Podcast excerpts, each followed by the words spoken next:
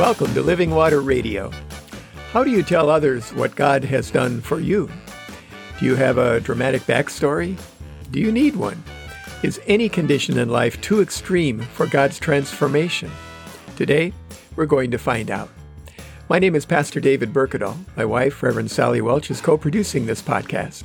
Sally is a Christian Church Disciples of Christ United Church of Christ ordained minister, focusing on ecumenical and interfaith ministry. I served Lutheran Christian congregations in Compton, California, and in San Dimas, California for over 40 years. Today I'm serving in Monterey Park, California. Maintaining our yard is my gym, and I'm active as a volunteer in the leadership of the more than 100 Evangelical Lutheran Church in America congregations in our area. Between the two of us, we have over 80 years of ordained ministry experience. Check out our first Living Water Radio podcast, number zero, Welcome and Introduction, for more information about us and this podcast. The Farmer John meatpacking plant in Vernon is closing. About 1,800 to 2,000 people will be losing their jobs. That's a lot of people who are not happy about being out of work. There are a lot of unhappy people who were dependent on the meat industry in the story of the healing of the Gerasene demoniac. Jesus and the disciples had gone on a trip across the Sea of Galilee. His home base was Capernaum on the sea's western shore, and Gerasene was probably almost directly across from it and a little below. Gerasene was a non-Jewish, that is, pagan or Gentile territory, as you might guess given the prominence of a large herd of swine, an unclean animal to the Jews in today's reading. Then this happens in Luke 8:27. As he stepped out on the shore, a man from the city who had demons met him. For a long time he had not worn any clothes, and he did not live in a house, but in the tombs. The greeting party that met Jesus and his disciples was a naked man who used to live in the city but now lived in the graveyard. Most of us will read this and see lots of red flags. This is not normal. The people of Jesus' day would see that he was not being supported by his family, that he was not wearing clothing, a thing that distinguished human beings from animals. Oh, and he had demons. In our culture, demons are something we see in the movies. It's surprising how many people believe in demons but do not believe in God. William Peter Blatty in The Exorcist has a character say, God never talks, but the devil keeps advertising, Father. The devil does a lot of commercials. In our text today, we see that God talks a lot and that the demons believe in God. The question of who is doing the most commercials depends entirely upon whether you are a Christian or not. We see things as we are. In addition to everything else that the man had lost, he had no agency. He had lost the power to speak for himself. We see this in Luke chapter 8 verses 28 through 30. When he saw Jesus, he cried out and fell down before him, shouting, What have you to do with me, Jesus, Son of the Most High God? I beg you, do not torment me. For Jesus had commanded the unclean spirit to come out of the man. For many times it had seized him, and he was kept under guard and bound with chains and shackles, but he would break the bonds and be driven by the demon into the wilds. Jesus then asked him, What is your name? He said, Legion, for many demons had entered him. They begged him not to order them to go back into the abyss. The man was a mess. Everything that made him human in the eyes of the world had been taken away from him. Jesus had commanded the unclean spirit to come out of the man, the unclean spirit who was in fact many demons, and they immediately recognized Jesus for who he was, and they begged him not to send them back into the abyss. So Jesus agreed and sent them where they wished, the unclean spirit into the unclean animals, and to extermination, as we see in Luke 8, 32 and 33. Now, there on the hillside, a large herd of swine was feeding, and the demons begged Jesus to let them enter these. So he gave them permission. Then the demons came out of the man and entered the swine, and the herd stampeded down the steep bank into the lake and was drowned. What just happened? A large herd of swine was gone. Jesus had chosen the restoration of one man over the prosperity of the pig owners. He had chosen a miracle for the possessed man over the food supply of the region. He had made a miracle. A miracle does not suspend the laws of the universe. A miracle restores the universe to what it was created to be. Look at what happened to the man and how the non-believers responded in Luke 8, verse 34 through 37. When the swineherds saw what had happened, they ran off and told it in the city and in the country. Then people came out to see what had happened. And when they came to Jesus, they found the man from whom the demons had gone sitting at the feet of Jesus, clothed and in his right mind. And they became frightened. Those who had seen it told them how the one who had been possessed by demons had been healed. Then the whole throng of people of the surrounding region of the Gerasenes asked Jesus to leave them, for they were seized with great fear. So he got into the boat and returned. The people from the city found the man from whom the demons had gone sitting at the feet of Jesus, clothed and in his right mind. I studied in Israel for a semester when I was in college. Our chief guide, a graduate student who was an alumnus of my college, took our group to this location and read this text to us. He wept when he read it, and when he was finished, he said, This man was me. He spoke about how he had suffered with mental illness in his life and had had a mental breakdown. He said he believed that Jesus had come to him and healed him, and when he had done it, Jesus left him clothed and in his right mind.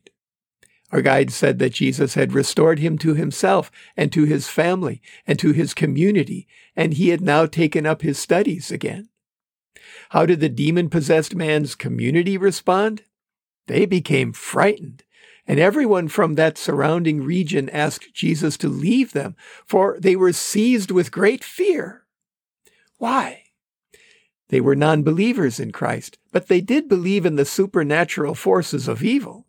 Maybe they were afraid because they feared the spirit world.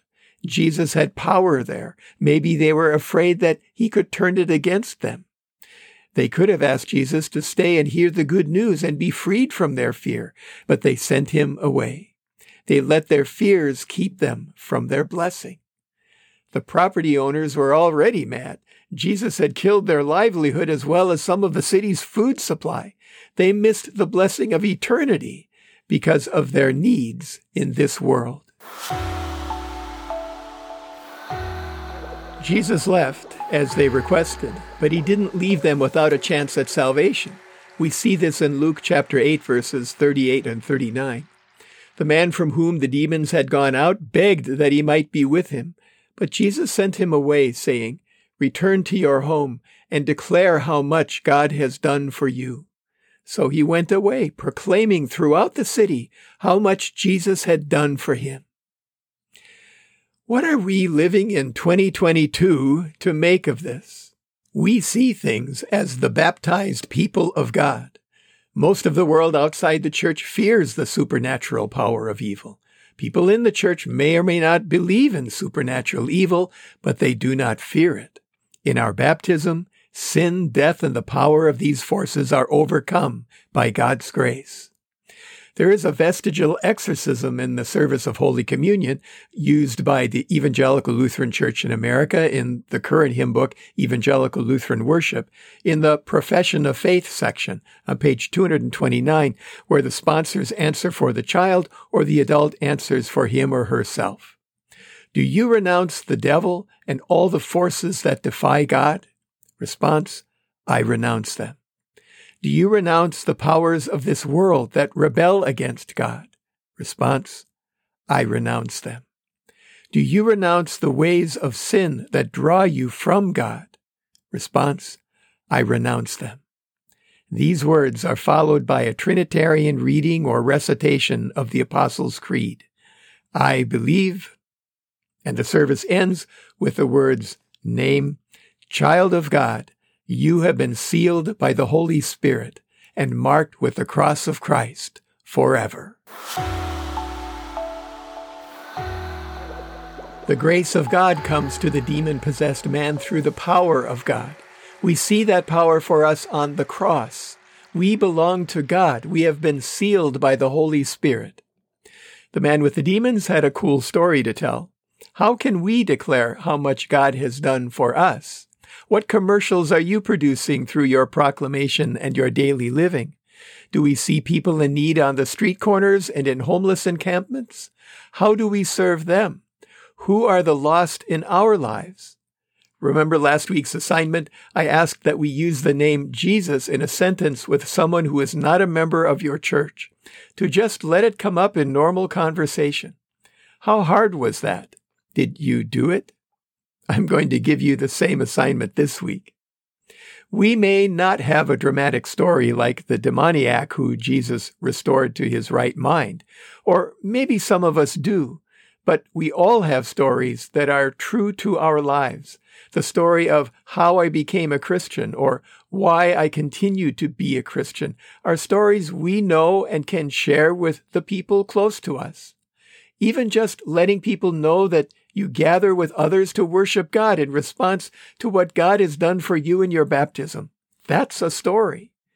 These are the stories that you can proclaim right now to tell others what God has done for you.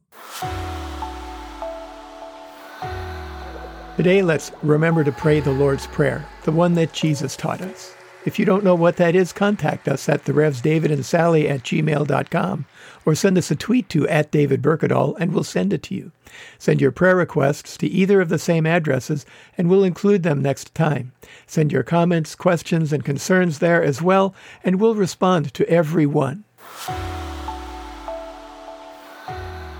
As always, we encourage you to stay hydrated, to open your heart to receive the living water from the source, God's self, the living presence of the one true living God, the God who gave himself on the cross so that all who believe and are baptized might be restored to the living relationship with God for which we were created. Remember your church. Identify one if you don't already have one. Pray about it and ask the Holy Spirit to guide you.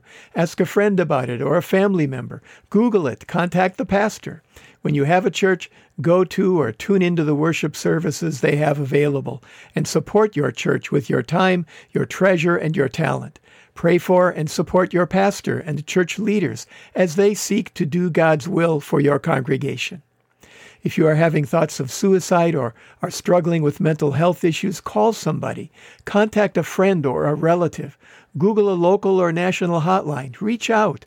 There are people around you who will walk with you through this dark time into the light. You are not alone. Wear a mask when you're outside your home. Practice social distancing. Wash or sanitize your hands regularly. Avoid crowds if you can, and be outside if you have to be in a crowd. But most importantly, get your vaccines and boosters. It's the one thing you can do to literally save lives and get us back on track. Be kind to everyone you come into contact with. Everyone you meet today struggles in some way. Be a helper and encourager. Thank you for listening to Living Water Radio. We are here for Christians and for the people of the Los Angeles metropolitan area who are looking for a sense of Christian community, a source of hope, and a way to thrive together as we move into the new normal. We hope you'll tune in next time and invite your friends to do the same. Meanwhile, Sally and I encourage you to open your hearts to receive living water, the presence of the Holy Spirit, and stay hydrated.